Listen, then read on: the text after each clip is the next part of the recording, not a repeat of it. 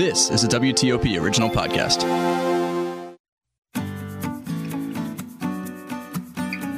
Welcome to this episode of The Vine Guy. My name is Scott Greenberg, and I'm your host. And it is my great privilege and pleasure to welcome to the Vine Guy podcast today a very good friend of mine, noted wine journalist and wine critic Dick Rosano. Dick has been writing about wine, food, and travel for many years with long running columns in the Washington Post, Wine Enthusiast, and several other notable publications. Now retired, Dick's day job was really something out of a James Bond novel. During his career in nuclear counterterrorism, I'm not making that up, Dick advised seven foreign governments and served on task forces UN's International Atomic Energy Agency. But today, Mr. Rosano has a slightly more relaxing but equally challenging avocation.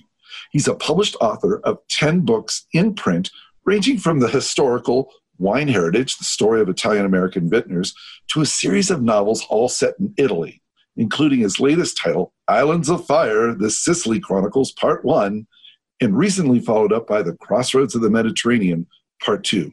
Now, we're going to get to all of that shortly, but first, I'd like to welcome Dick to the podcast. Thank you for being here, Dick. Hey, Scott. Great to be here.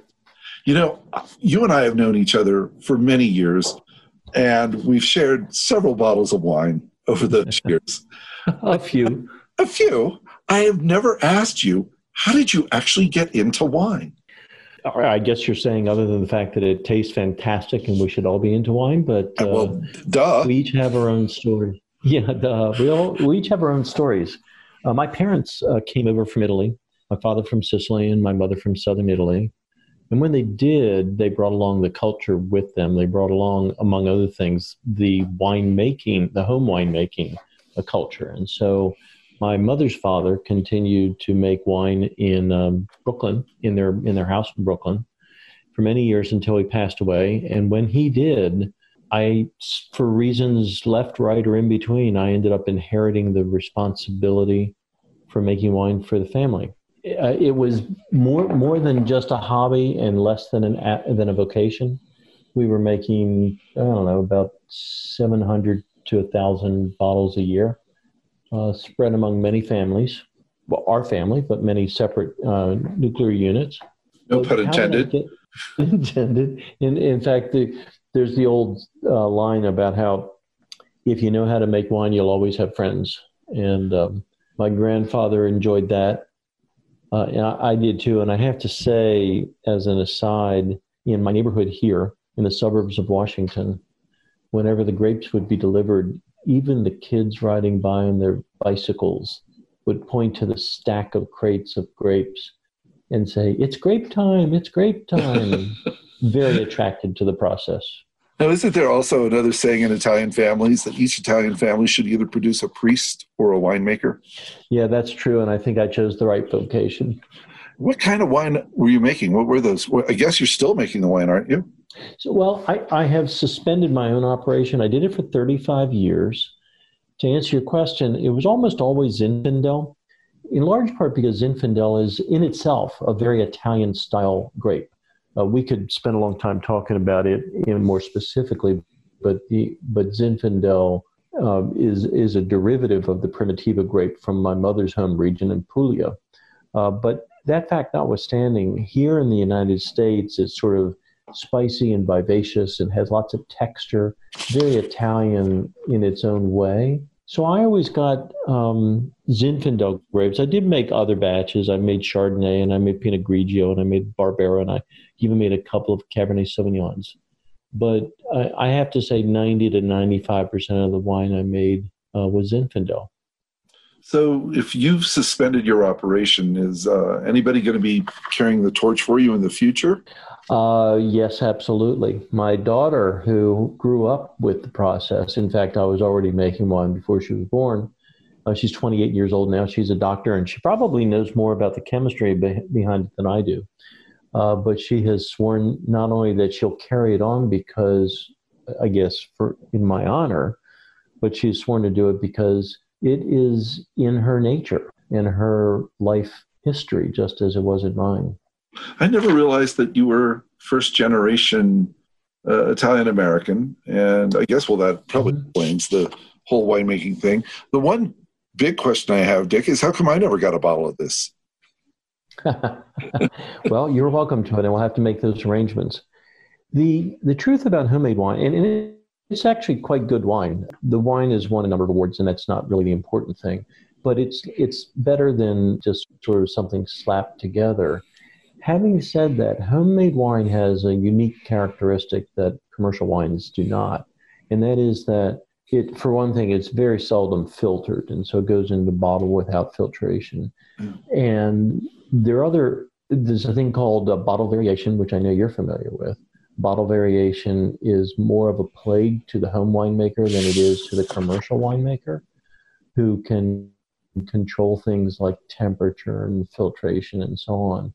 So I tend to uh, host people at my house and serve them my wine because I know that if there's a bottle that shows up lower than my own standards or expectations, I can go back down to the cellar and get another one.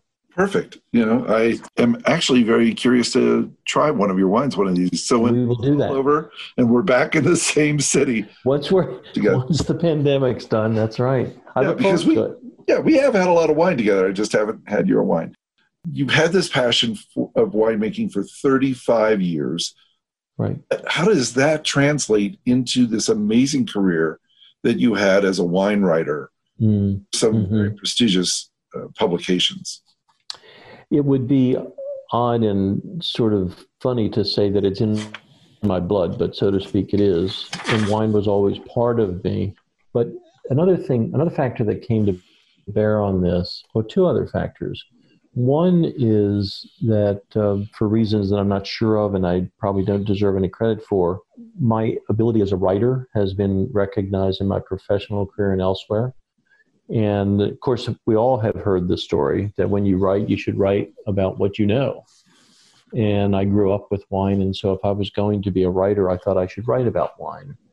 Uh, but the, the other the other factor that helped was that in my career in uh, counterterrorism, I've traveled the world, and I've traveled to many countries that our tourists like to go see, in addition to many countries that our tourists would never bother to go see.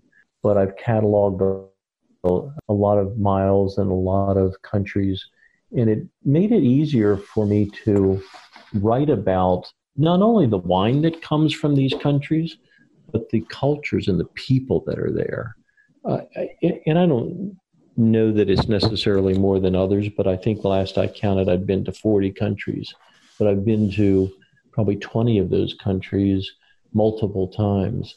And I think that it's like most things in life the more experiences you can combine, the more that it fills in the blanks and adds color to the story that you'd like to tell.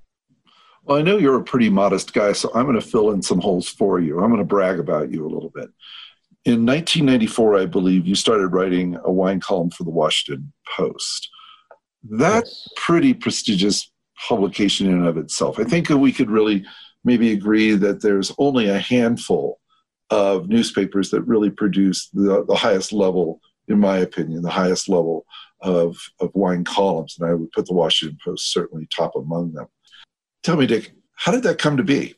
Very interesting story. I had launched um, a uh, I shouldn't say a career in writing, but I had begun my writing and, and hoped for publications. I had published two articles, and I was asked by the American Wine Society Journal to write a, a routine column for them, and, and that's that was good. That was helpful. But the thing that happened at the Washington Post was that the then wine columnist Ben Giliberti really kind of shouldered the entire column every week by himself.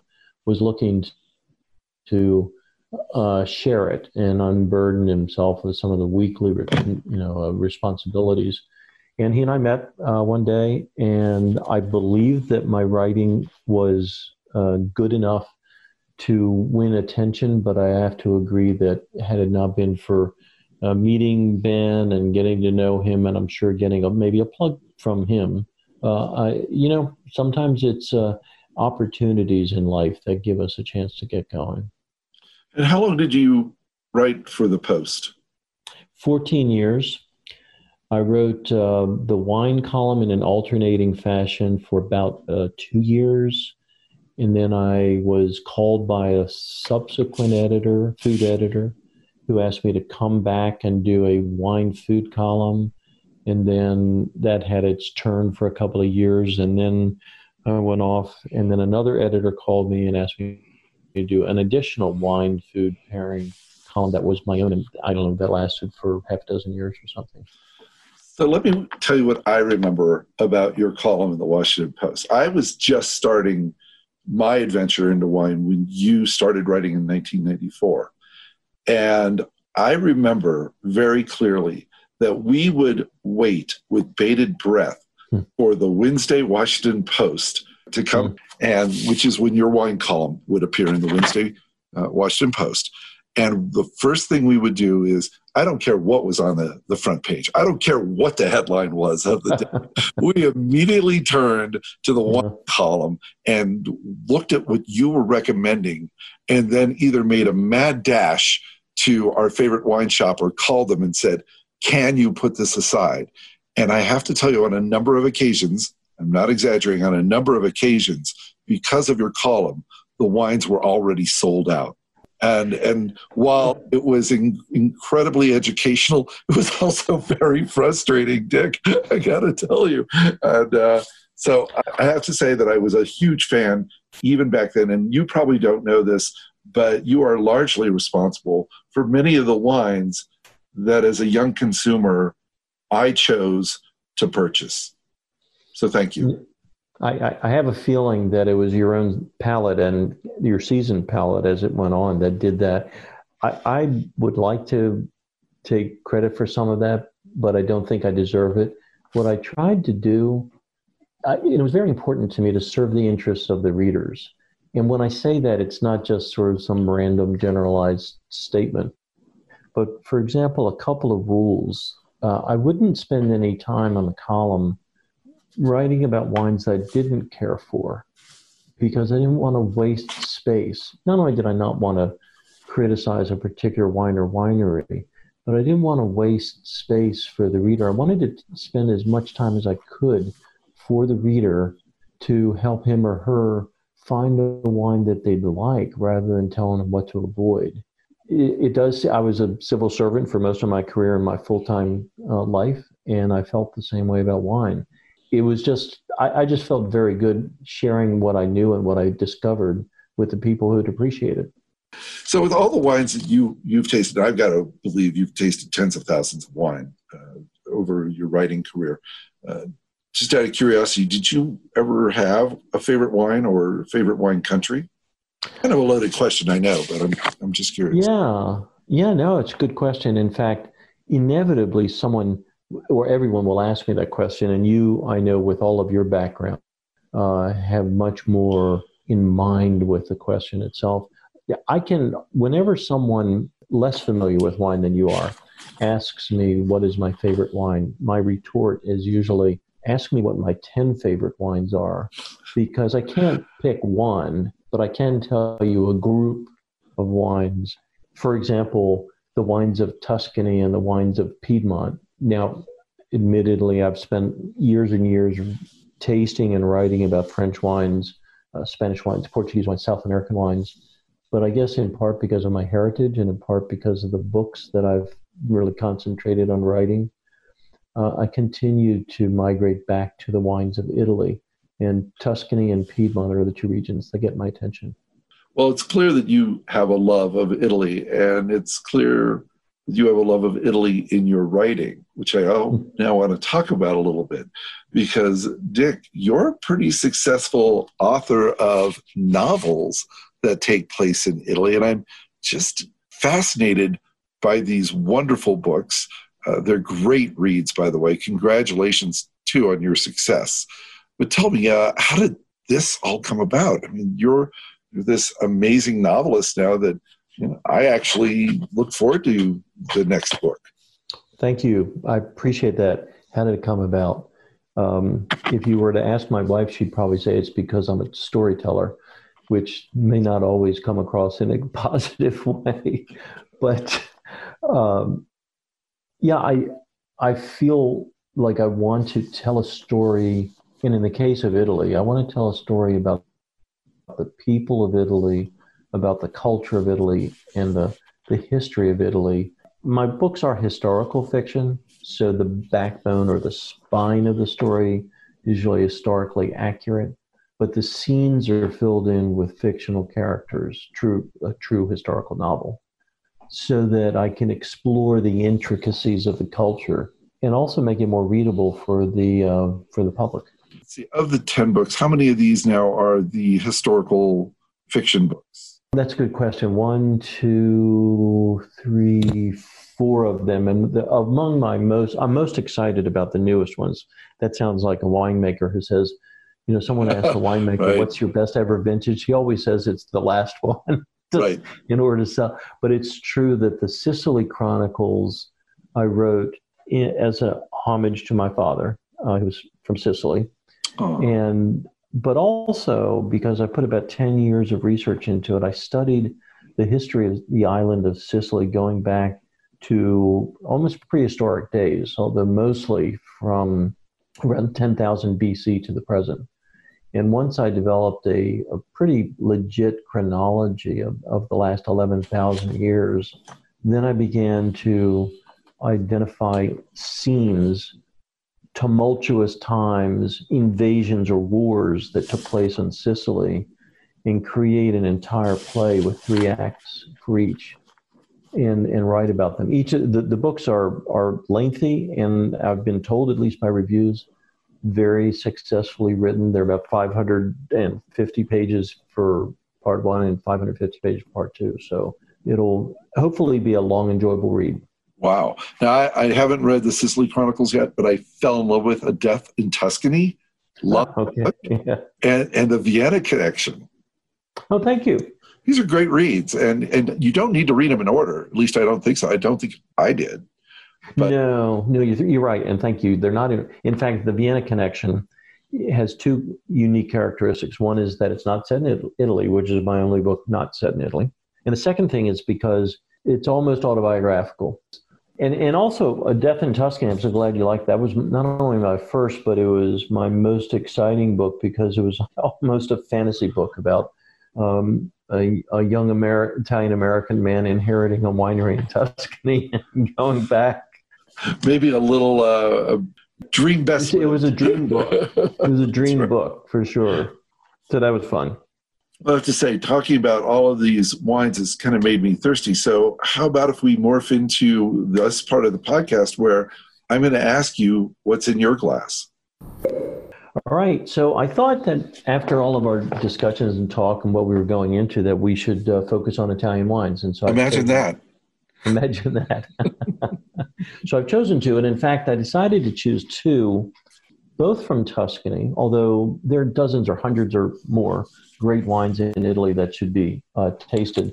One of them is the Santa Cristina, which used to be called a Santa Cristina Chianti Classico. It's made by the Antinori family. Oh, sure.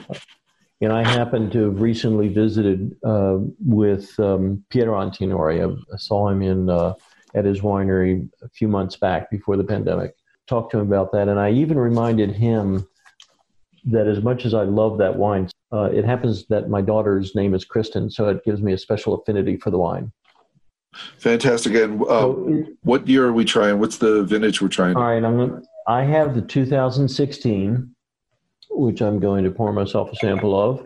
And I mentioned that it was originally considered Chianti, and that's true and it has not changed remarkably in its um, in the method of of blending or aging, but they've taken Chianti off of the label. You mentioned Super Tuscan, uh, but when you don't follow the rules, the laws that are included in the blend for Chianti Classico, you have to take that off of there. So Antinori still makes this Santa Cristina doesn't call it Chianti, but it's still based on the same concept. It's a Sangiovese with a little bit of blend in order to fill out the gaps. I once asked somebody, why do the Italians have so many rules and regulations when it comes to winemaking? And this Italian winemaker oh. says, because we love to ignore them. yeah, that's actually a great reason. And in fact, I think that every country, as you know, every country has rules and regulations about winemaking, but it's the Italians who seem to enjoy most not doing it. So tell me about this 2006. I'm seeing you pour this, and I'm I'm salivating because I, I love this wine. So here we have it, and of course it's red, which we knew, and it's a deep kind of a garnet. It's beautiful. Red. It's Yeah. young enough, 2016, that you don't really see that it's picked up any browning, and it won't. In fact, this wine is not meant for long aging. It would be at its best um, from now until it's about eight years old. So that'll be a few more years. Yeah, no, it's a beautiful. You know, we're doing this via Zoom, so you and I can see this, but our uh, listeners will only have the uh, audio portion of this. But that is a beautiful glass of wine. It has a nose that is reminiscent of crushed grapes and red cherries, plus a bit of violet and soft notes, floral notes that kind of lift that deep, rich crushed fruit aroma and make it lighter. There's almost a sense of eucalyptus on it, but it's so hidden compared to what a lot of Americans would pick up with a Cabernet that it's probably better to describe it more as a touch of mint that goes with these others. So you can see how it's got this rich aroma that just comes at you, but also laces of beautiful, delicate, also scents that are worked through it. A medium body, again, red cherries, crushed red fruit, a little, just a tiny bit of earthiness, which is almost a combination of toasty oak and earth and some herbs. And so what it does is it mingles so that you get this this sort of symphony of flavors in your mouth. One one of the characteristics of Chianti is that it is not so much a rustic wine, but it retains a bit of its country or rustic taste.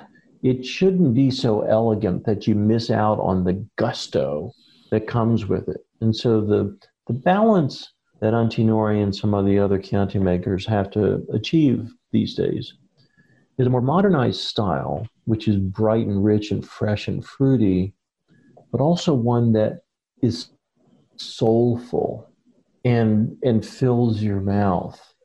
And that's what this Santa Cristina does. I've always thought of Chianti's as country charming. Yeah. That's that's kind I've always I like thought that. of Chianti's as a a beautiful Tuscan woman in oh, peasant. oh boy, here we go. No, no, no. no, keep in going. peasant. It's not. No, it's not. I mean, and and well, I could say a, a beautiful, No, no. or handsome Keep- Tuscan man. There's something that's more natural and countrywide about them. It's not someone dressed up in a suit in a in a fancy dress. Love it. Love it. All right, Dick. What else? Uh, what else you got lined up in a glass for us? Well, I, I promised that we would have two wines from Tuscany, and rather than go white red, I thought I'd go red red. So there's another wine, very famous, made from the same grape or based on the same grape, Sangiovese, uh, from Tuscany, known as Brunello di Montalcino. oh yeah. So the Brunello di Montalcino, which is what I have, a Verbena 2010 Brunello di Montalcino. Uh, Verbena is one of the many producers. Uh, the, there's a whole range of, of Brunellos made, and this is based on 100% Sangiovese. So it retains that varietal character, and yet it is more elegant than the Chianti style, generally because it's aged longer in the barrel. It tends to be from the better vineyards, the older vineyards, the ones that are tended better or maybe on slopes. And in fact, it's important to note that in Montalcino, there are two wines made often by the same properties. The better vineyards and older vines will be turned into something called Brunello, and the younger vines, maybe on the lesser slopes or on the flatlands, will be called Rosso, Rosso di Montalcino. So you have Brunello di Montalcino up at the top, you got Rosso di Montalcino at the bottom. And I'd like your your folks and your fans to think about how if they find a Rosso di Montalcino, it's probably a better deal financially than a Brunello. It's not going to be a better wine, but it might be a better deal because it tends to be made by the same winemakers in the same winery by the same people. Uh, it's just a division between what in France they call call it their first label and second label, and that's sort of what this is. This is a Brunello. This is, this a, is a Brunello. You know, this is the Brunello di Montalcino. Yeah, so we have a Brunello di Montalcino.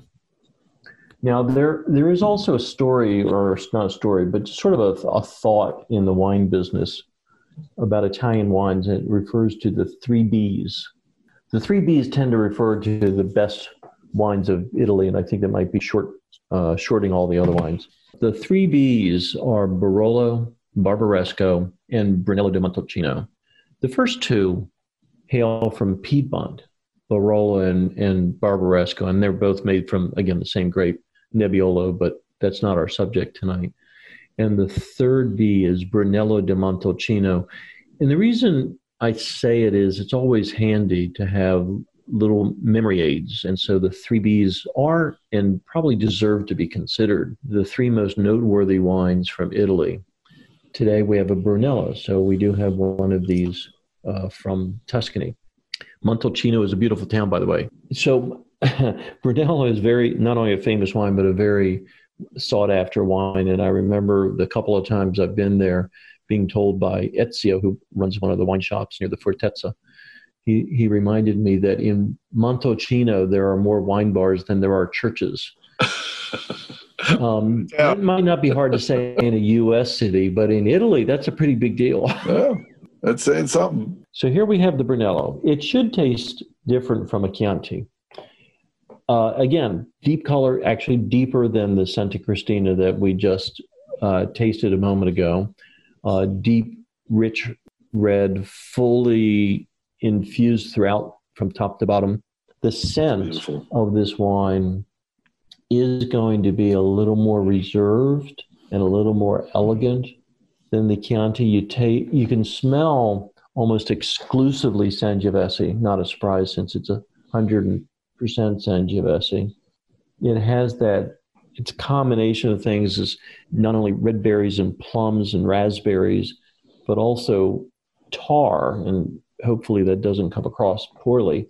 But it's the, that scent of petrol or tar that is more evident when the Sangiovese is left to its own devices.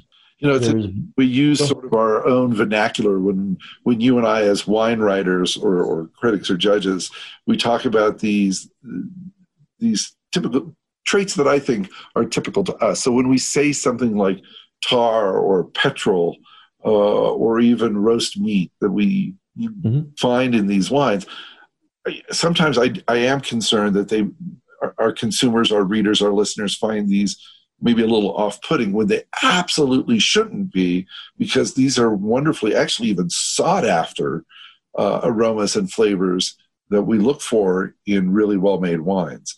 So I just throw that out there because if somebody does hear you say, you know, it's got a touch of tar in it, it's actually a good thing. I completely agree. And it's, it's difficult sometimes to avoid terms that are off putting one of my favorites, of course, is when some people refer to certain white wines as having a scent of cat pee. I mean, right. I am not interested in that wine if it smells like that. But what you just said, Scott, is absolutely right. That's great. Call my wife, tell her I was right once. Uh, so, so we're this is the 2010 Verbena, and it's the Brunello di Montalcino, which is the same grape, by the yep. way. It's the Sangiovese. It's the same grape that we were just talking about in the Antinori, but you describe them both very differently from each other. Starkly different. For example, the Santa Cristina is aged in wood, but only for about 18 months. The Brunello is aged in wood for four years. The idea with the Santa Cristina is to preserve the fruity character, whereas the idea behind the Brunello is to have it be mature and, in a way, more austere and a little bit more intellectual in that you want to try to really piece together what it's presenting to you. You sure do talk Purdy. I miss you right.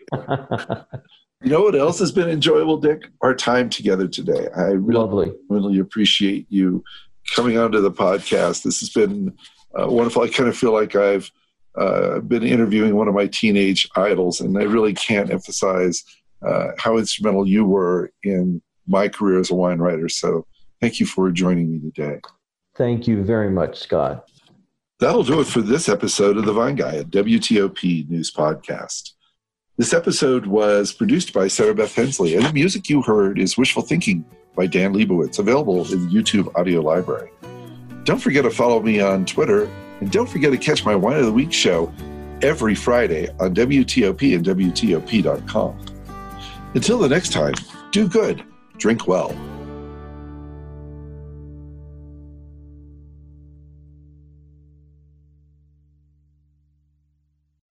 To be your best every day, you need proven quality sleep every night. Science proves your best sleep is vital to your mental, emotional, and physical health. And that's where the sleep number bed comes in. And let me tell you, ever since I've had it, my sleep IQ score is just going higher and higher. And did you know 8 out of 10 couples say that one of them sleeps too hot or too cold? Science tells us regulating your sleep temperature leads to higher quality sleep. For many couples, temperature struggles are a real challenge. So here are some tips to help you both sleep just right. Look for beds designed with temperature benefits such as the new Sleep Number Climate 360 smart bed that actively warms and cools each side so you both sleep blissfully comfortable. And now save 40% on the Sleep Number 360 Special Edition smart bed. Plus, special financing for a limited time. Only at Sleep Number stores or sleepnumber.com slash podcast one. Sleep Number, the official sleep and wellness partner of the National Football League. Subject to credit approval, minimum monthly payments required. See sleepnumber.com for details.